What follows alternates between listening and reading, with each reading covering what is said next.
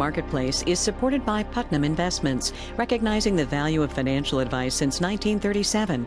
Putnam Investments, a world of investing. Produced in association with the University of Southern California. For sale on this Monday, 11,000 apartments on the Lower East Side of Manhattan. Not for sale, really, so much as about to go into foreclosure. The biggest real estate deal in this country ever has gone bad, and that cannot possibly be a good thing. From American Public Media, this is Marketplace. Marketplace is supported by the Batten Institute, advancing knowledge about entrepreneurship and innovation at the University of Virginia's Darden School of Business. www.batteninstitute.org. Sustainability coverage is supported in part by the Kendeda Fund, furthering values that contribute to a healthy planet.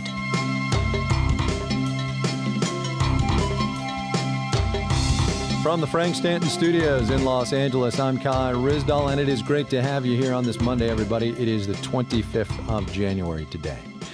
You know, you can blame the banks for not lending, or you can blame the stubbornly high unemployment rate. Whatever the reason, the real estate market is still suffering. A report out this morning showed sales of existing homes, or used homes, if you feel that way about it, it fell sharply last month. But if the residential market looks bad, the commercial market looks all the worse. We have told you about homeowners walking away from their mortgages, right?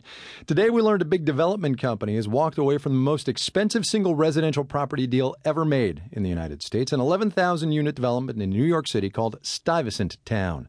Developers took a $4.5 billion loan out to buy it a couple of years ago. Now, the market being what the market is, they can't make their payments, and so they have called it quits. Marketplace's Alisa Roth says the same scenario is playing out all over the country.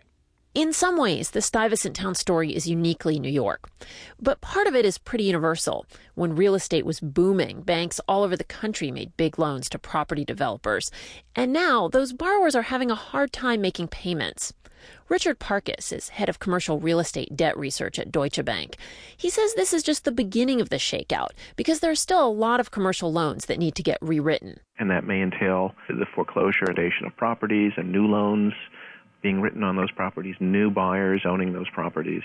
Parkus says we're in for a volatile stretch in commercial real estate. Whether this will lead to sort of another, you know, turning point downward in the economy, uh, I don't believe it will. But even if the wider economy isn't at risk, community and regional banks already are. That's because many are highly exposed to commercial real estate loans. Sam Chandan is CEO of Real Estate Econometrics. It's a research firm. He says those banks are also often the most important lenders in their communities. So whether it be uh, a loan for a small home improvement, whether it be a loan to help you open a business, uh, whether it be an education loan, um, you know there are all sorts of uh, mechanisms for accessing credit that depend upon healthy community and regional banks. And he says bad commercial real estate loans have helped put dozens of these banks out of business already. If commercial borrowers continue to default or walk away, we'll see many more. In New York, I'm Alisa Roth for Marketplace. Continuing with the theme here, you remember the phrase toxic assets from the good old days of the credit crisis? They are still around, and every time the government seizes a failed bank, we taxpayers own more of them. The FDIC took over five banks just last Friday. So, what's it going to do with all the bad assets the banks have on their books? Marketplace's Jeremy Hobson explains one idea that's being thrown around today.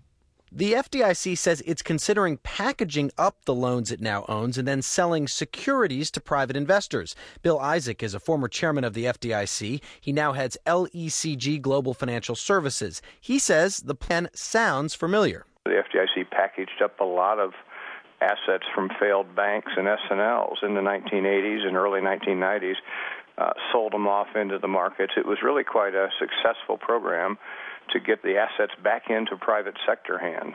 But who on earth would want to buy these securities? I asked Marilyn Cohen, the author of Bonds Now Making Money in the New Fixed Income Landscape. She says even cautious investors could bite if they do their homework and they would figure out, you know, which of the the underlying portfolio are going to fail, which are going to succeed, and you buy them at a discount, and you don't need, you know, 100% or even 80% to succeed in order to make a lot of money. All this optimism makes you wonder if the FDIC goes ahead with this and it works, will surviving